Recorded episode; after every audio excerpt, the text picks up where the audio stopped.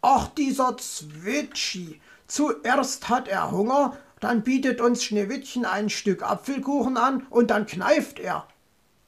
Sie haben ihn doch auch nur gegessen, weil Sie bei Schneewittchen an Schneeweißchen dachten.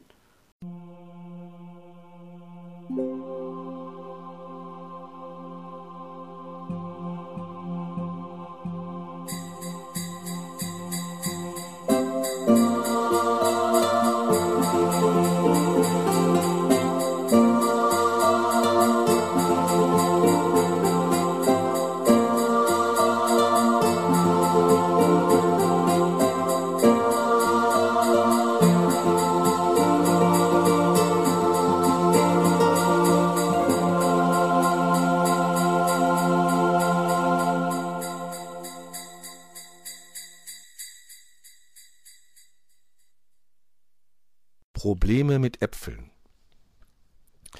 Also, Freunde, ich schlage vor, dass wir einmal auf unserer Karte nachschauen, wie wir zum Haus von Frau Holle gelangen können. Kra, schlug Meister Schwarzrock vor, als sie ein ganzes Stück der wunderschönen Allee gefolgt waren, welche jetzt in verschiedene Richtungen abzweigte.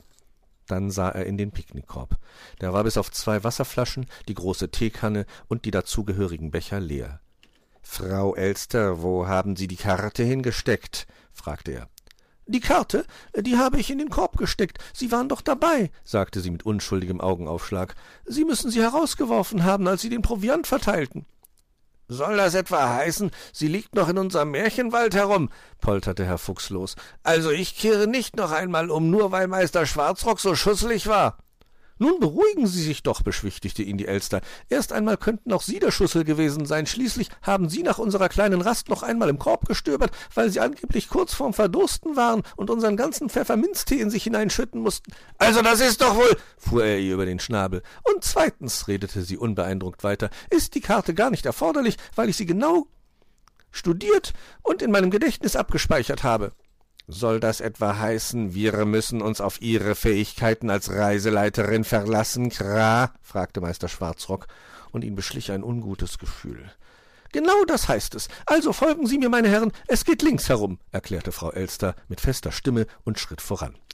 Sie dachte bei sich, rechts herum sind wir nämlich schon nach wenigen Minuten da. Ich muss sie mürbe machen, so dass sie sich nur noch wünschen, zu Hause geblieben zu sein. Dann bleibt mir diese dumme Skischule erspart. Aber den Handwagen lassen wir hier stehen, den nehmen wir auf dem Rückweg wieder mit, sagte Herr Fuchs. Die zwei Wasserflaschen passen in meinen Rucksack. Sehr gut, Herr Fuchs, lobte Meister Schwarzrock, und dann folgten sie der Elster. Als sie ein Stück des Weges gegangen waren, kam ihnen ein kleiner dicker Mann entgegen. Er trug eine Kochmütze und hielt einen Kochlöffel in der Hand. Sein Gesicht war vom Rennen schon feuerrot. Bleib doch endlich stehen, du dummes Huhn, rief er und jagte hinter dem armen Vogel her, der sich mit einem verzweifelten Aufflattern in die Büsche rettete.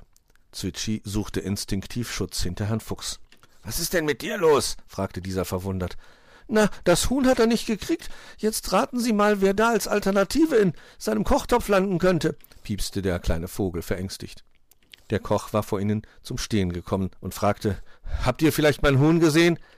Das hat sich dort hinten in die Büsche geschlagen, Kra, erklärte Meister Schwarzrock. Zwitschi klapperte mit dem Schnabel, als er den fachkundigen Blick des Kochs, der ihn entdeckt hatte, auf sich gerichtet fühlte. Glaub bloß nicht, dass ich den Job übernehme und in den Topf steige, sagte er bibbernd.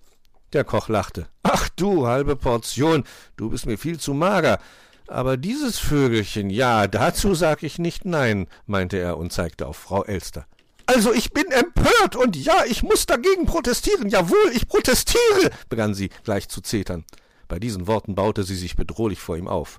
Der Koch erschrak und meinte, äh, dann schau ich lieber mal im Waldhaus vorbei, da lebt ja schließlich auch ein schönes Hähnchen und ein schönes Hühnchen. Sie können's auch mal mit dem alten zähen Vogel von den Bremer Stadtmusikanten versuchen, lachte Herr Fuchs. Vielleicht taugt er ja noch für eine Suppe. Frau Elster, mein Magen knurrt wie der Bär von Schneeweißchen und Rosenrot, behauptete Zwitschi. Dieses Gerede von Essen hat ihn so richtig wild gemacht. Wo geht's denn hier ins Schlaraffenland?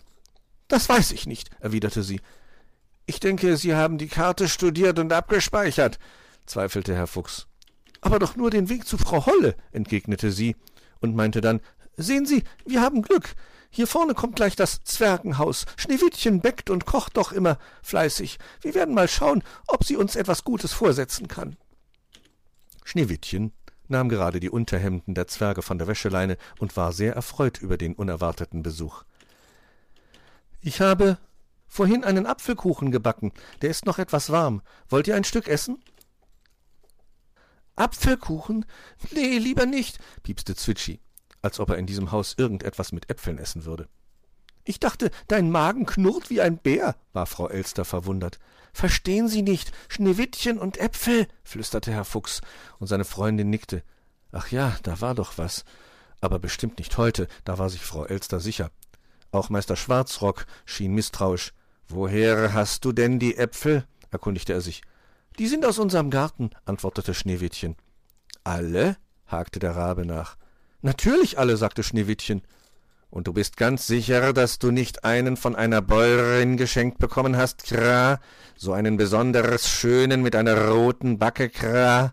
wollte sich Meister Schwarzrock noch einmal ganz genau versichern. Alle unsere Äpfel haben eine rote Backe, sagte sie lächelnd und zeigte auf die Apfelbäume. Und so begaben sie sich zu Tisch. Die sieben Zwerge kamen gerade von der Arbeit nach Hause und setzten sich zu ihnen. Zwitschi beobachtete die Sache erst einmal aus sicherer Entfernung die Beteuerungen zur Herkunft der Äpfel von Schneewittchen in allen Ehren. Aber war es nicht doch möglich, dass sie den einen geschenkten Apfel einfach vergessen hatte? Und was war, wenn die böse Königin ihn in den Erntekorb gelegt hatte, ohne dass Schneewittchen davon wusste? Außer ihm schien sich darüber so überhaupt keiner Gedanken zu machen. Alle langten kräftig zu. Der Kuchen schien ihnen zu schmecken, und vergiftet schien er auch nicht zu sein. Gerade fasste Zwitschi Mut, das letzte Stück zu nehmen, da schnappte es ihm der siebte Zwerg vor dem Schnabel weg. Nun müssen wir aber weiter, erklärte Herr Fuchs und bedankte sich noch einmal recht herzlich für die Gastfreundschaft. Schließlich wollen wir heute noch zu Frau. Jetzt folgen Sie mir schon, unterbrach ihn Frau Elster schroff. Sie konnte es überhaupt nicht brauchen, wenn Schneewittchen ihnen womöglich noch eine Abkürzung zeigte. Oh Mann, mein Magen knurrt wie der Bär von Schneeweißchen und Rosenrot und sein Zwillingsbruder, beschwerte sich Zwitschi nach einer guten halben Stunde. Der Bär hat überhaupt keinen Zwillingsbruder, war Meister Schwarzrock unbeeindruckt. Äh, dann eben wie der Bär und seine Zwillingsschwester, zeigte sich Zwitschi kompromissbereit. Die hat er auch nicht, Kra, lachte Meister Schwarzrock. Eines von beiden sollte er sich aber dringend zulegen, sonst stimmt mein Vergleich hinten und vorne nicht, meinte der kleine blaue Vogel. Ich glaube, ich sehe die Lösung für unser Problem. Hier kommt die Abzweigung zum Schlaraffenland, sagte die Elster hocherfreut. Sollten sie sich doch alle dort die Bäuche vollschlagen. Sehr gut. Ihrem Plan, den Schneefall im Märchenwald zu verhindern, kam das jedenfalls zugute. Hoffentlich fraßen sich die drei alle so voll, dass sie nicht so bald weiterkommen konnten und falls nicht, dann musste sie sich eben selber bis zur Schnabelkante vollstopfen. Ohne Reiseleiterin konnten sie nicht weiterziehen. Wenn man es ein wenig zurechtruckelt, reimt es sich sogar, dachte sie zufrieden.